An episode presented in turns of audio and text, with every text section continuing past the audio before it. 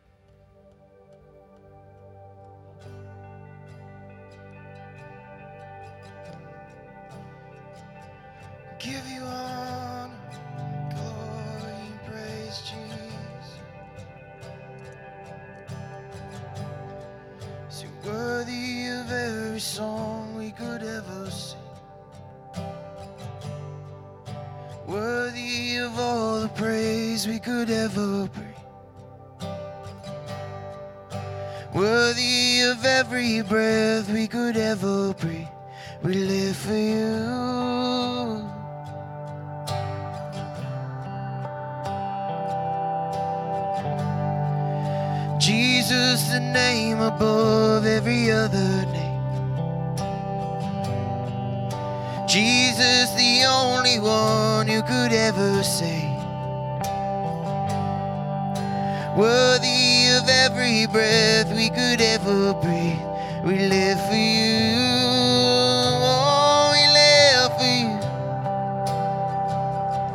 So sing, Holy, there is no one like you, there is none beside you. Open up my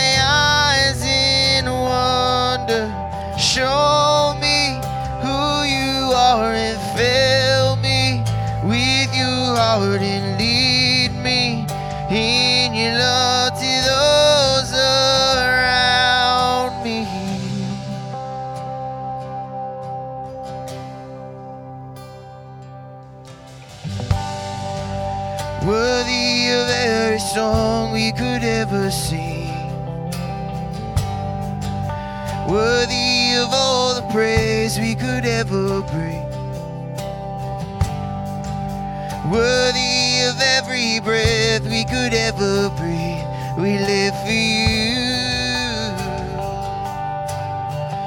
Sing Jesus. Jesus, the name above every other name.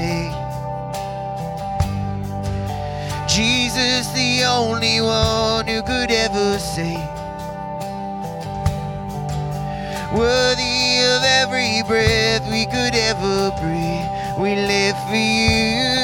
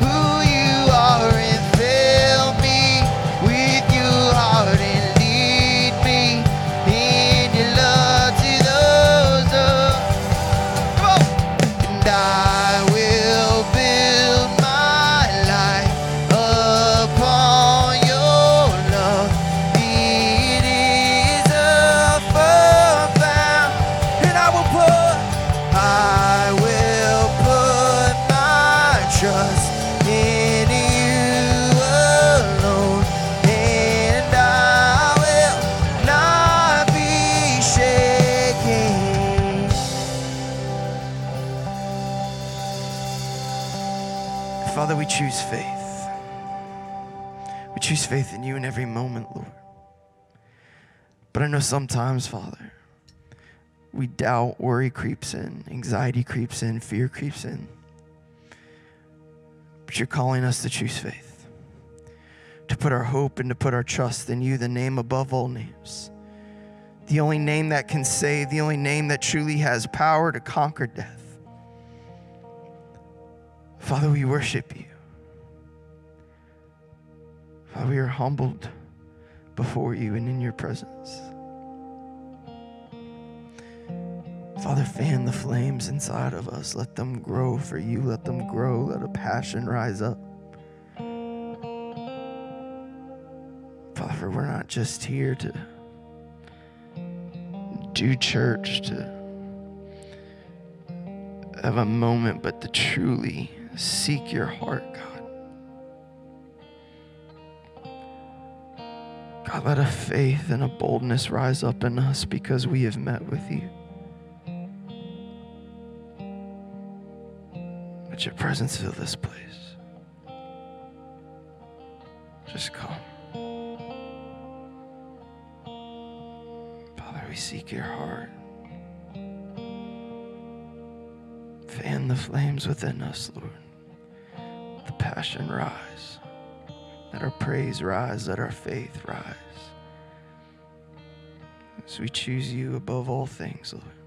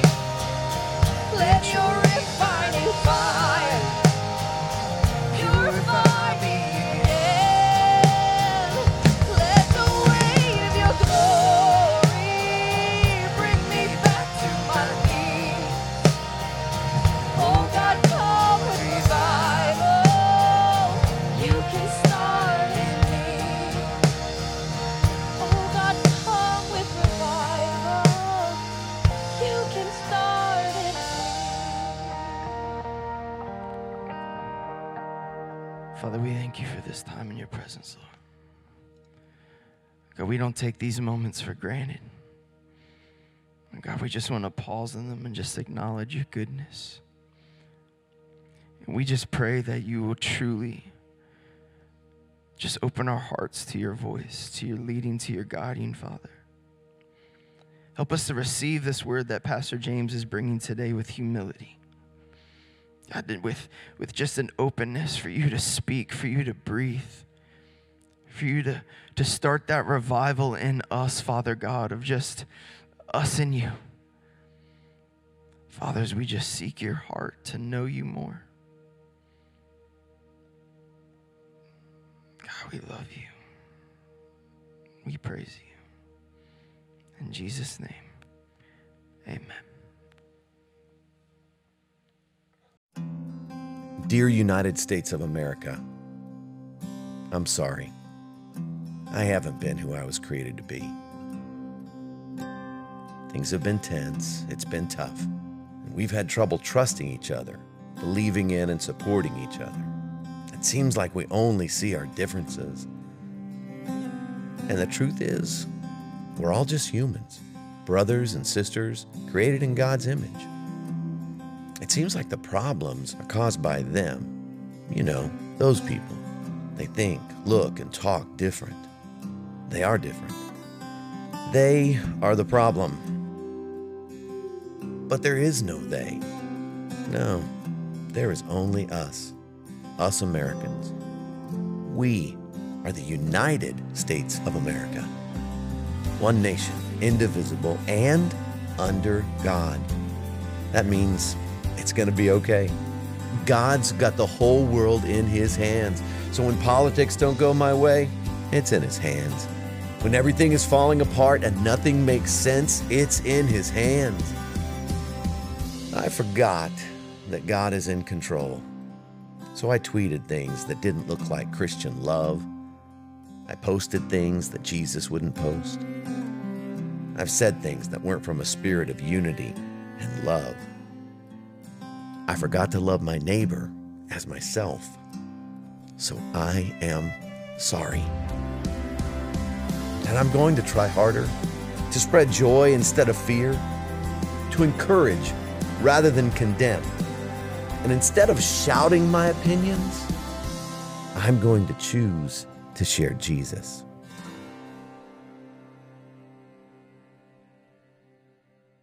Happy Independence Day weekend to you. I hope you're having a great weekend. And the good news is it's not over yet. And uh, we get Monday as well. So uh, I hope you're having a great time. Hey, we, uh, we continue our series, Revelation, and, and we start uh, today at home. I love this portion. The next seven messages we start at home, and we're going to be looking at uh, what Jesus is saying to the church. I was talking to someone the other day about how far TV has come in my lifetime. And I talked to him about the, the five stations that were going on in the DC area when I was growing up. Anybody remember them? ABC, NBC, CBS? Fox 5 and uh, 20, Channel 20. Remember Channel 20? I remember because wrestling used to come on Channel 20. It was Ernest Angley and then wrestling, and both of them were just as entertaining. And so I remember, I remember doing that growing up. And, and then we went to, uh, you know, satellite TV and cable with TNT and CNN and, and, um, and some of those kind of shows, right? And, and then we, we've come all the way to this point of streaming, where we have all of these streaming options. And some of the options I've taken care, uh, taken advantage of is uh, Disney Plus and and ESPN and this Discovery Channel and and BritBox and uh, um, you know HGTV or Discovery Channel that has HGTV, uh, Do-It-Yourself TV, Food Network, and different things like that. I was talking to someone the other day about my favorites, right? ESPN and then Discovery Channel. And they could understand ESPN because of sports thing and different things like that. And then I have YouTube TV that I can get a whole bunch of stuff on, right? And but they were trying to figuring out what was going on with Discovery Channel. Why do you like Discovery Channel? And I said, because I love HGTV. And, and, they were like, What is HGTV? And I said, Don't you know it's kind of the place where you, you can see how you can design your home, you can fix up your basement, you can do all this just do it yourself projects. And they looked at me with one of those looks that said, They did not own a home, they do not have a family, and uh, they're not old like I am. And so I began to explain to them HGTV and all the things, all the exciting things that I had gotten through HGTV as I began to kind of fix up my home. Uh, HGTV has this tagline start at home. The point is that, that home is, uh, is our greatest investment, and so we want to make home comfortable, so we do a lot of stuff at home. Or, or, maybe I could say it like this there's no place like home. They say that charity begins at home, and we know that our mission to know and grow in Jesus and to take real hope to anyone, everywhere, begins at home. Most of us understand this started home model.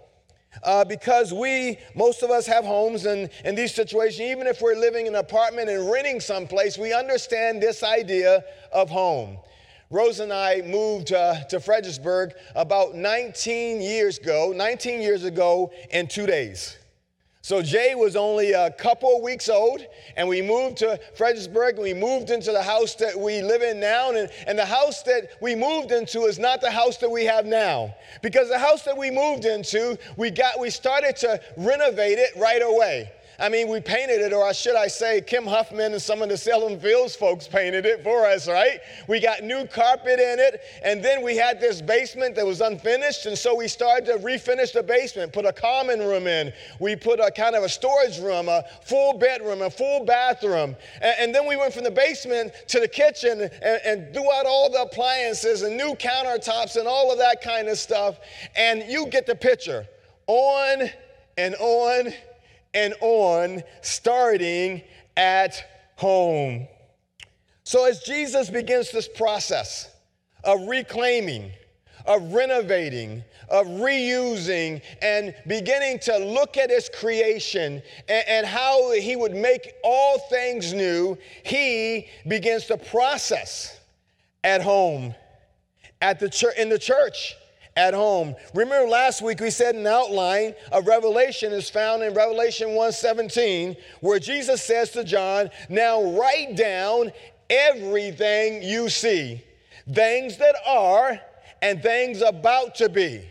The things that were, or the things that are, the things that were in John's day was seven churches. I have a map for you, and the seven churches of Asia, right? Asia Minor, Pergamos, Thyatira, Sardis, Smyrna, Philadelphia, Ephesus, and Laodicea. Those are those are the things that are. So when when when when God is talking, when the Lord is talking to John and tells him to write down the things that are, that's what he's talking about.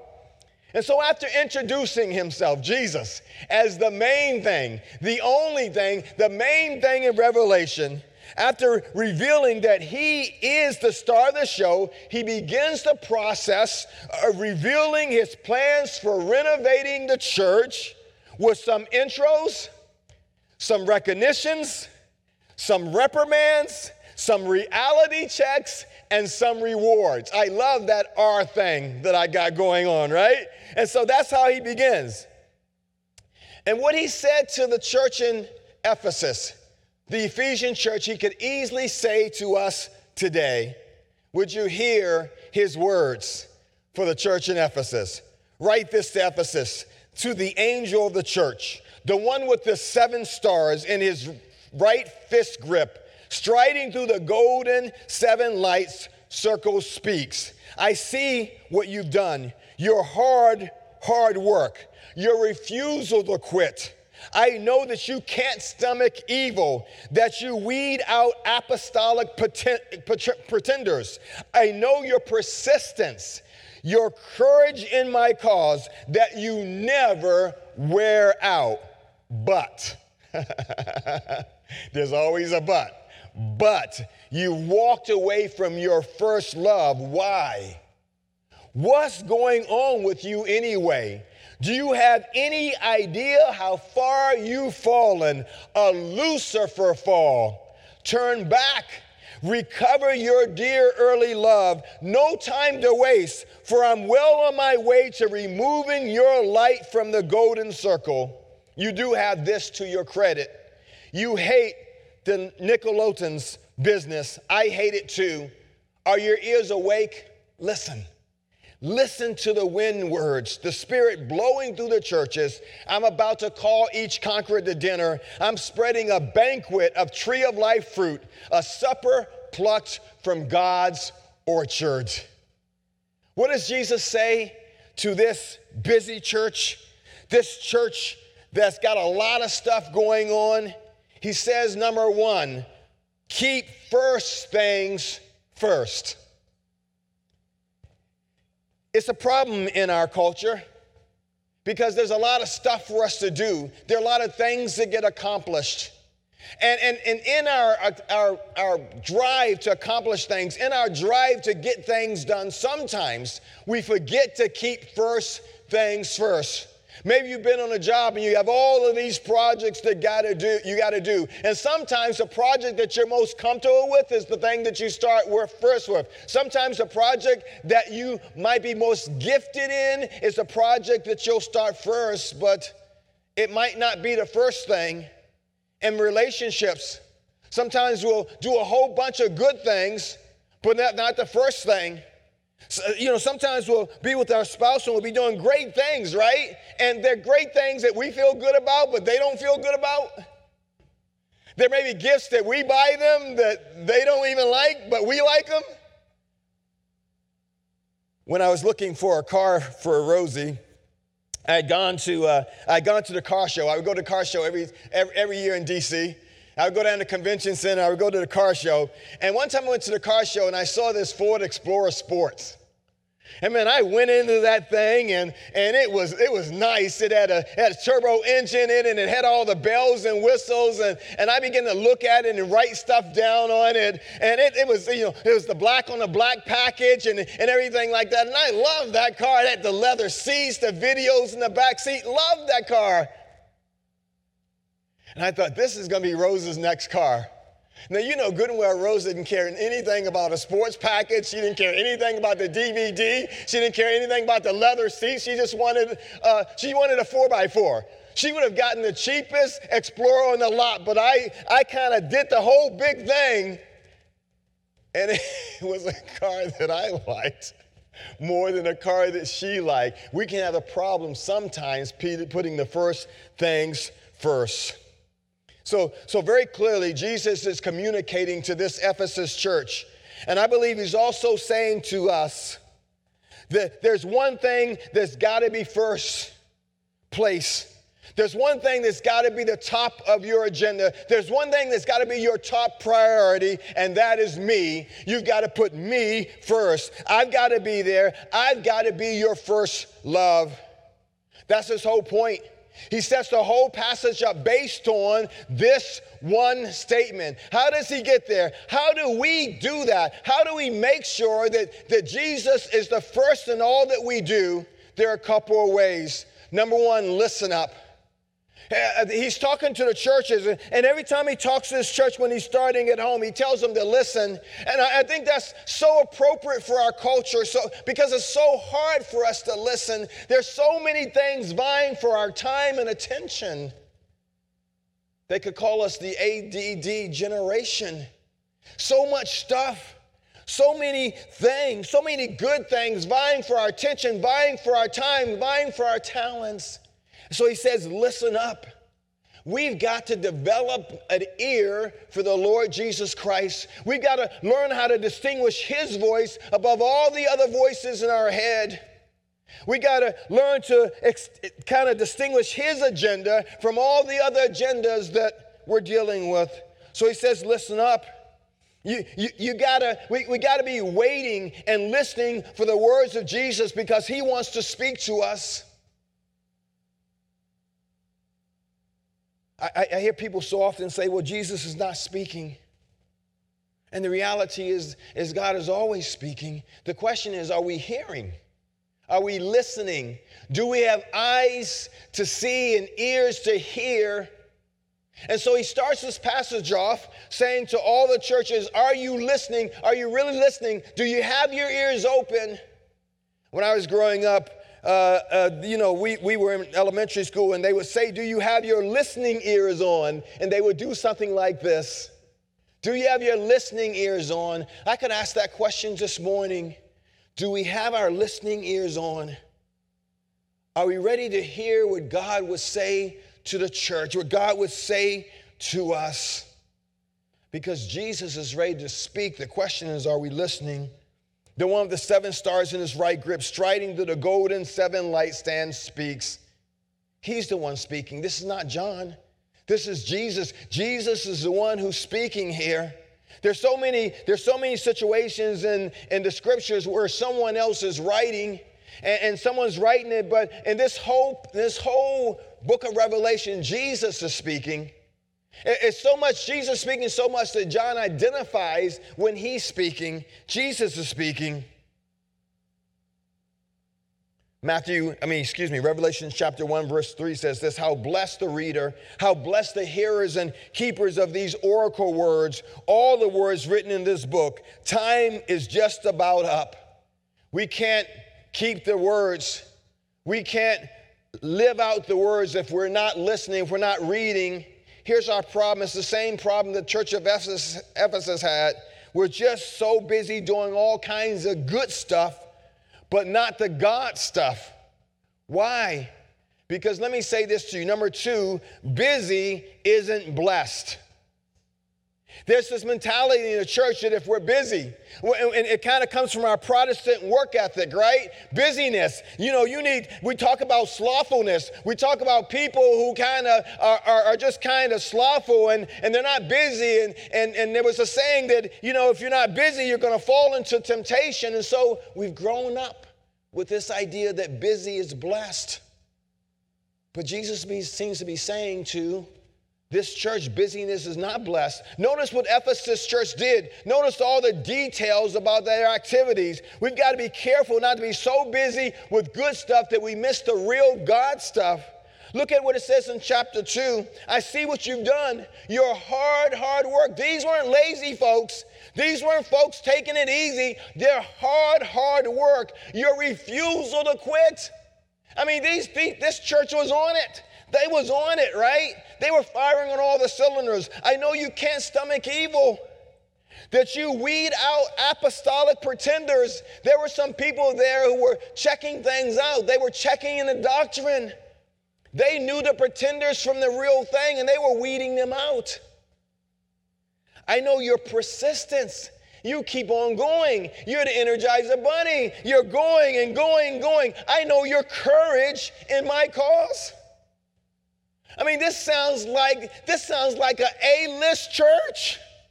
I mean, they they've got it going on. They never wear out. All this good stuff. I mean, most people would be proud to be a part of a church like that. Most people would be proud to be those kind of Christians. But busyness is not blessedness. Because sometimes busyness is a substitute for intimacy with Christ.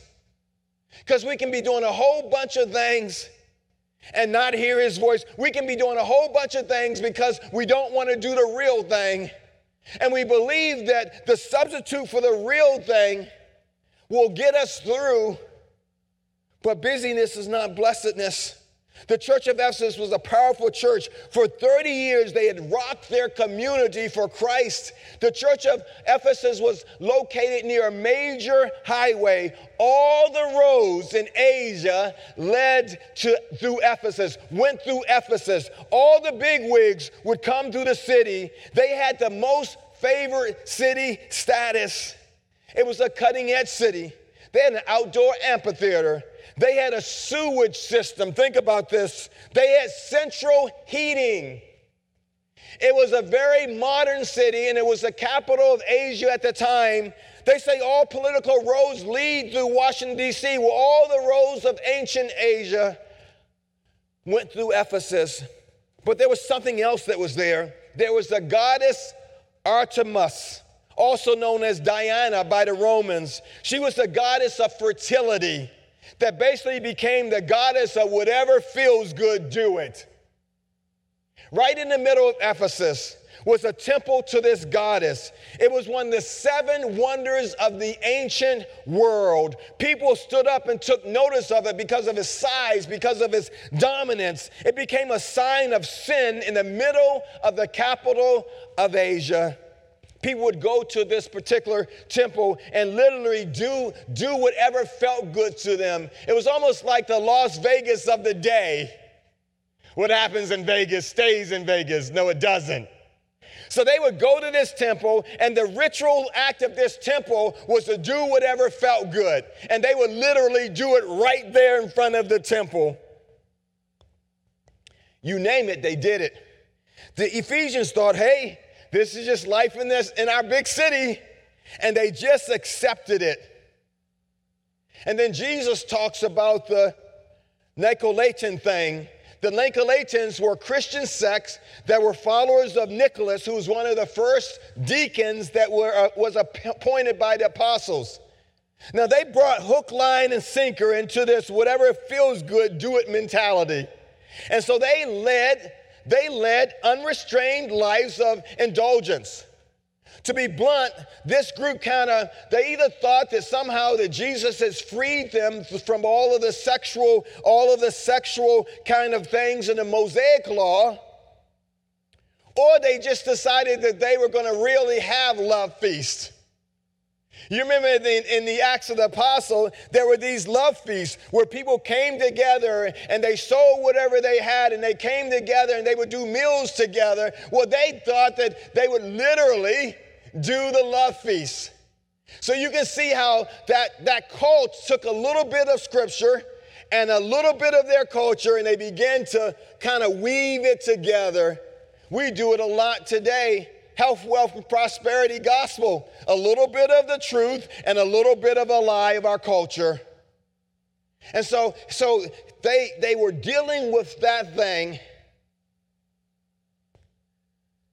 But as the church began to grow and the church began to make inroads into the community, the result was less and less people came to the temple Less and less people were, buying kind of from the temple, and the temple began to kind of um, fall apart. And eventually, that temple was destroyed for the, because of the way that Christians lived.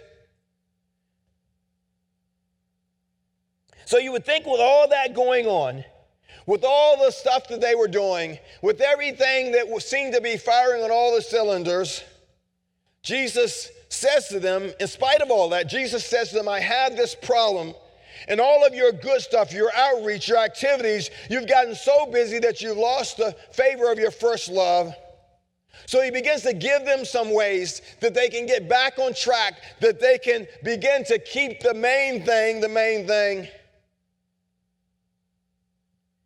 And so Jesus, the Spirit, Jesus speaking through the Spirit to that church begins to say to them, You need to reclaim your numero uno. You need to reclaim your number one love. So we got to start somewhere. Notice what's being said in Revelation 2 4, but you walked away from your first love. Why? And, and then in, in, verse 2 and 3, they contrast all these things that they're doing. They're all external things. They're all things that people can see. They're all things that people can say, that a boy, that a girl. They're all things where people can say, what a great church. And then he, he kind of takes it and he he looks at it against verse 4, which are internal things. So they were doing great at all of the external things, and they were doing terrible on all the internal things. And guess which one was more important? I say to you all the time God wants to transform us from the inside out. And so here was what Jesus was saying to the church you can do all the stuff that you want. You can do all kinds of things, but if you don't have the main thing, the main thing, then it's not going to amount to anything. You say, James, well, where do you get that? Well, because later in the scripture, he says, I'm about to remove your candlestick. The candlesticks in Revelation represented the seven churches. There was a candle for every church. And he says, Listen, you're doing all this great stuff. You're, you're, you got it going on externally, but internally, you lost your first love. Remember, they were doing all kinds of stuff. They were standing against the evil of their day. And the church today, we're standing against the evil of day, but sometimes we move over from standing against the evil in love to standing against the evil in hate. And it's not enough for us to stand against the evil of our day. It's not enough to say that life matters, right? It's not enough to say that, that we're pro life. But if we do it in hatred and, and, and nastiness and ugliness, then it, it, it doesn't help the cause. They were doing outreach, great outreach.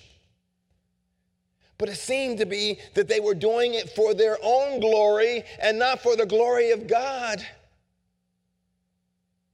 They were doing all of these great things, all of these great external things. And here's the, here's the problem in the church, sometimes we do all the great things. And they're good things, right? Fourth of July outreach is a good thing. Sending, sending missionary to Philippines is a good thing. All those things are good things, they're even God things.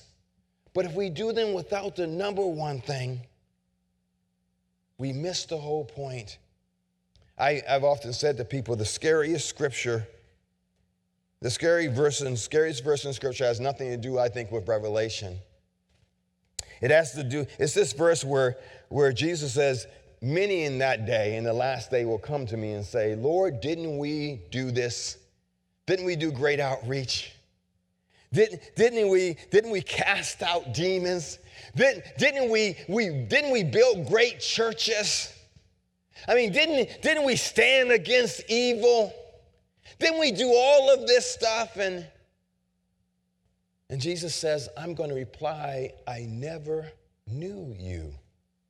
And I, and I always think to myself, well, that doesn't make sense. How can a God who knows everything, the God who's all powerful, the God who's everywhere, right? How can the God who knows everything, how can that God say, I don't know you? And what he's saying is, listen, you did all those things, but they weren't about me, they were about you. Because what I really wanted as I really wanted a undivided heart, your undivided heart. I really wanted you to love me with your heart, soul, mind, and strength, and, and love your neighbor as yourself. That's what I really wanted. But you gave me this and this and this, and all that stuff is good, but it's not the main thing. Jesus saying you could you could have all of these things, and you could have all you could have tons more of these external things but if you don't have this one thing, all the rest of the things aren't worth much at all. You see, we can, we can do all of this stuff, and we can be the great church on a shining hill, but if we don't love, because the Bible doesn't say that the world will know we're Christian by our, our doctrine. It doesn't say that we'll know, they'll know we're Christians by, but uh, by our great buildings or our outreach or all of that stuff. It says they'll know you're Christians by the way you love one another. And to love one another fully, you gotta love God. C.S. Lewis says like this every Christian would agree that a man's spiritual health is exactly proportionate to his love for God. There's no spiritual health without this love for God. So if you lose your first love for Jesus, no amount of service you and I do will save us spiritually. Number four, rekindle the passion. Revelation says, 2 5 says this recover. Recover what? Recover what it was like to be in love with God for the very first time. Re- recover what it meant to go from, from eternally being separated from God to being in relationship with God. Do you remember? Do you remember it was like when you first came to know Christ? When you first came, when you first got into a relationship with the Lord Jesus Christ? Do you remember? Do you remember how excited you were? Do you remember all the things that the things that you want to do and how did you how you want to connect with Christ and and and how you loved him and were passionate about him? And so Jesus saying to the church in Ephesus and to us today as a church, and because the church is about individuals who have given their lives to Christ, he's saying to us, Do you remember? Recover recover that passionate love. Some of you who have uh, been in relationship know how that works, right? There's I, I call it the dating thing, right? The dating thing is, right, you're, you're kind of pursuing, especially guys, hunters, right? Hunters.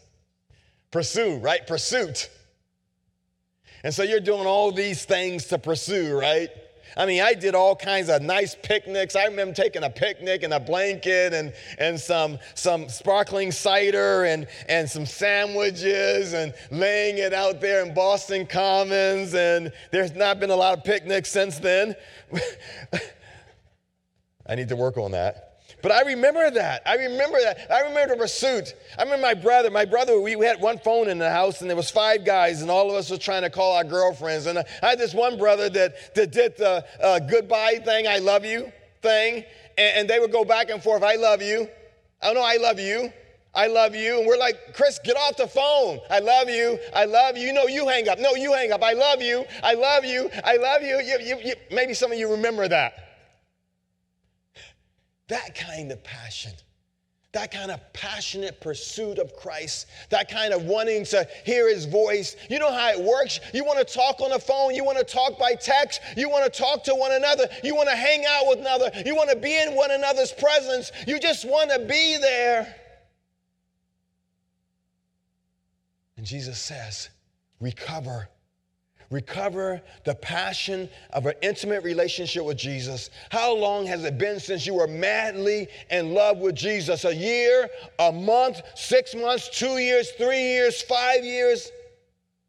I'm talking about when you were really in love with Jesus, like there's nothing else in the world matters in love with Jesus. When was that? Jesus is saying, recover that recover that first love. We got to start somewhere. Was it, what, what was it like for you? What did you do when you were madly in love with Jesus? Where would you go? What were the experiences that you experienced? What did it sound like? What did it look like? What did it feel like when you were passionately and madly in love with Jesus? And he's saying to the Ephesus church, you can do all that other stuff. But all that stuff will mean nothing if you're not madly in love with me. So let me wrap this up with a couple more R's. If you would take that, that passage, that letter to the church of Ephesus, it would be three R's that you could, you could look at.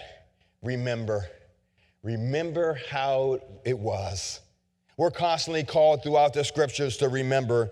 In the, in, in the First Testament, it talks about writing, writing these things on the doorpost, teaching these things for, to your kids. Remember what God has done. Remember how He rescued you. Remember how He brought you out of Egypt. Remember how you were able to walk through the Red Sea. Remember how you went into Jericho. Remember what I've done Remember that I, I rescued you from Babylon. Remember. We're constantly told to remember. Why? Because we're prone to forget. There have been times that God has done amazing things in our lives. and God has rescued us, right?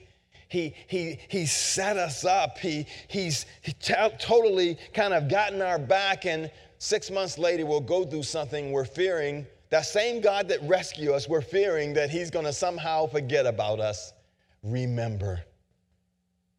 Secondly, repent, turn around.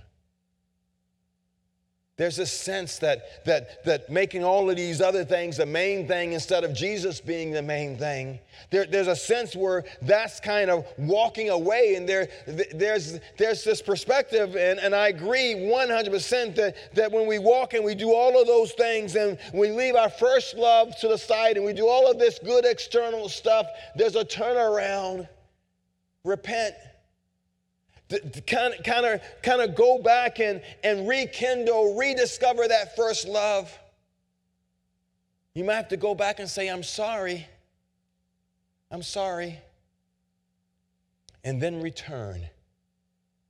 Return. Start that relationship afresh and anew. Oh, I love the return. Remember the prodigal son? I love the scene he has it all talked. He's been working on his conversation, his speech to his dad. He's been working on it for a long time. He's got it down to a science. Dad, I've sinned against you. I've sinned against God. I, I'm no longer worthy to be called your son. Make me one of your servants. He's been working on it again and again. And, and I, I, I can imagine he thought through what his father's response would be, but he never thought, he never thought in a million years that his father's response would be the way it was. You remember the story. He's going over this in his, in his head. Father, I've sinned against you. I've sinned against God. I'm not worthy to be your son. Make me a hired hand. Father, I've sinned against you. And as he's walking down the road to home, he sees this figure running in the distance. And as the, as the person gets closer and closer to him, he realizes his, it's his dad. His dad is running out to meet him, and he starts his speech Father, I, I've sinned against you, I've sinned. And his dad is not hearing it. His dad is yelling to the folks, My son has come home, kill the fatted calf, get shoes for his feet, get a ring on his hand. Return. That's the response of the Father when we return. And we can go and say, Lord, Lord, I, I was doing all this external stuff and, and I forgot my first love and I want you to forgive me. He's not hearing it. He's ready for the return. we talk about revelation being the return of Christ.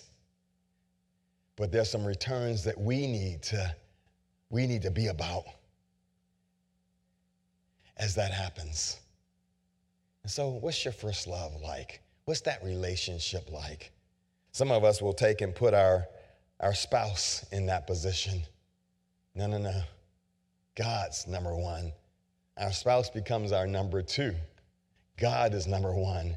And if, if God is number one, then the relationship that we have with our spouse, if our vertical relationship is number one, the horizontal relationships seem to work out better. So, how's your first love relationship going? What is, this, what is it like? Do you need to tune up? Do you need to kind of go back and recapture? Do you need to remember and repent in return? Here's the good news the God who calls us to that is ready for us. is ready for us. And he'll come with open arms and receive us. Would you pray with me today? Father God, thank you so much. For we can be the church of Ephesus. And as we go through this series, Started Home, we're going to realize that there's a lot of them in us. In the same way you were talking to them, in the same way you were encouraging them, in the same way you were kind of reprimanding them, in the same way that you were um, kind of working with them and, and getting them in the right spot, you want to get us in the right spot. And so, Father, here's the deal.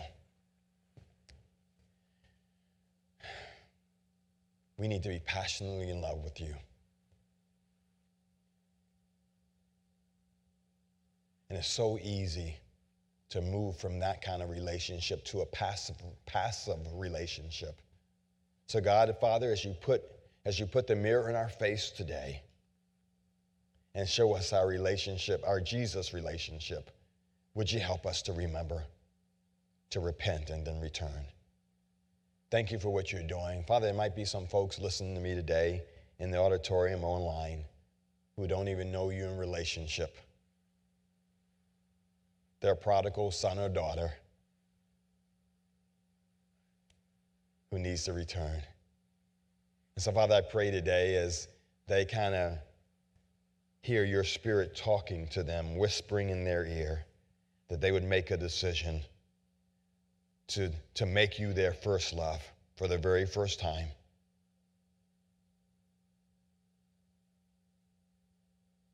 That they would pray a prayer like this Lord, I thank you for your love for me. I thank you for your sacrifice of your son, Jesus, on my behalf. And I ask you to come and take up residence, be the leader, the CEO of my life.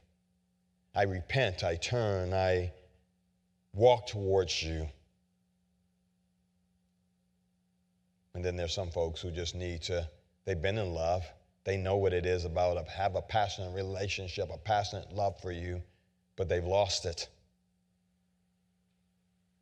And it's just a matter of saying, Lord, I want to rekindle that. Here I am. Do your work in me so that I might love you with all of my heart, soul, mind, and strength. And thereby be empowered to love those around me, no matter who they are, no matter what they come from, no matter what their ideology is.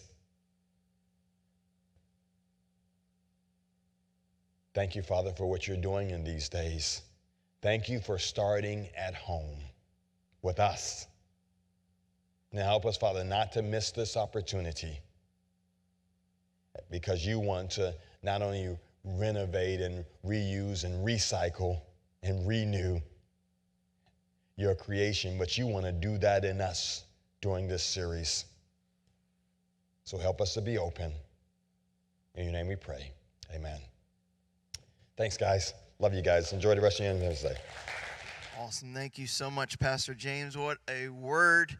Hey, you know, if God's spoken to you today, like we want to hear about it. We want to come alongside you. You're not meant to go through this life or do this walk alone. So we want to surround you. So if you just go to salemfields.com slash my decision, uh, really it's just a 10 second little thing. And so uh, just say, you know what, I, I committed my life to Jesus today, or you know what, I committed to take another step of just obedience and I would really love some prayer. I would really love some encouragement or somebody to come alongside of me to help me walk that out. We want to be that for you. We want to be a part of this journey with you. So we want to encourage you to do that.